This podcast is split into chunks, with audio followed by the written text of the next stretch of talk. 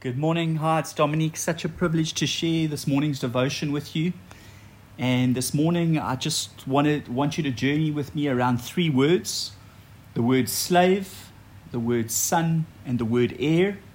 If we look at the dictionary definition um, of a slave, a slave is a person who is forced to work for and obey another and is considered to be their property, an enslaved person.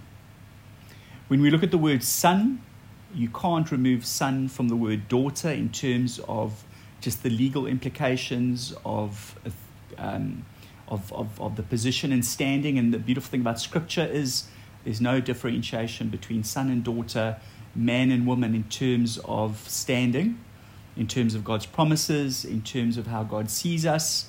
And just out of the dictionary, you get this thing of having either or both parents. And then um, heir, if you look at the word heir, it says um, heir is a person legally and legally entitled to the property or rank of another on that person's death. And so, journey with me this morning as we just take hold of each word, or just I want you to keep those three words in your mind as I read read um, two scriptures to you. Um, as I share two scriptures with you, slave son, and heir. So, yeah, those actually those three words keep in mind as we look at what the Word of God has to say about slave, son, and heir. And so we read here in Galatians 4, verse 6, and it says, And because you are sons, God has sent the Spirit of His Son into our hearts, crying, Abba, Father. So you are no longer a slave, but a son.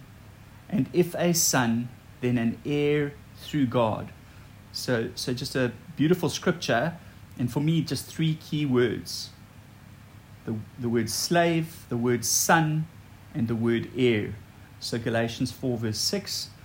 And then just one of the most sort of favorite things I think for all of us is those words Abba, exclamation mark, Father.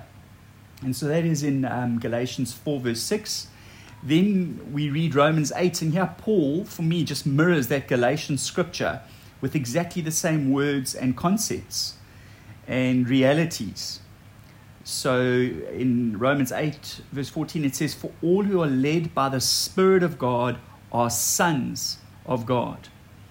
For you did not receive the spirit of slavery to fall back into fear but you have received the spirit of adoption as sons by whom we cry, Abba, Father.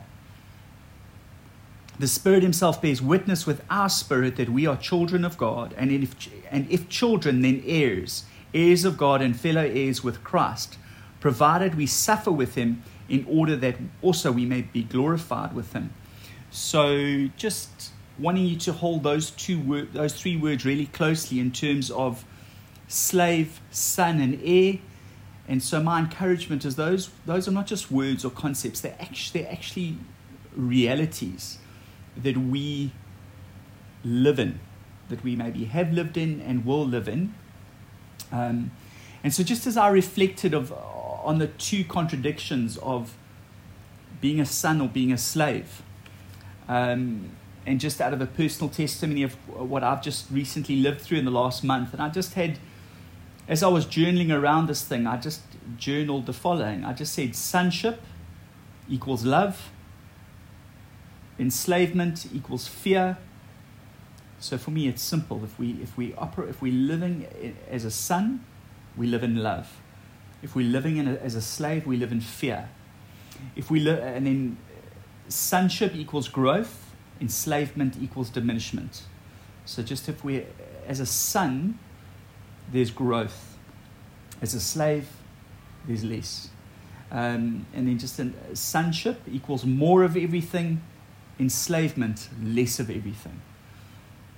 And then just and then just this so amazing in those two scriptures in Galatians and Romans, God speaks to us very clearly in terms of don't fall back into slavery. Don't fall back into fear. Because we are sons. He's poured out the spirit of of Jesus into our hearts by which we, the spirit of adoption, the spirit of Jesus by which we cry, Abba, Father. And then let's just end off on this last word of inheritance. And I just want to read this scripture to you in 1 Peter 1, which talks about inheritance. So the journey we've taken this morning is from slave to son. And then scripture is very clear, clear that as sons and daughters of God, we are heirs, which means we have an inheritance. And so in 1 Peter 1, we read, Blessed be the God and Father of our Lord Jesus Christ.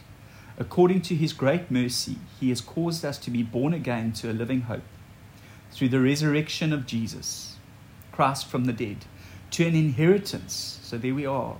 As heirs, we have an inheritance.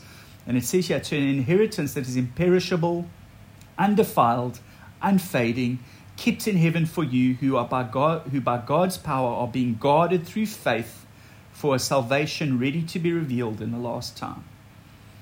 And so my encouragement is just just for you to understand your reality through Jesus dying on the cross is you are a son, you are a daughter of the most high God. We God has purchased us and brought us out of slavery and out of fear and out of diminishment into love and growth and, and an inheritance.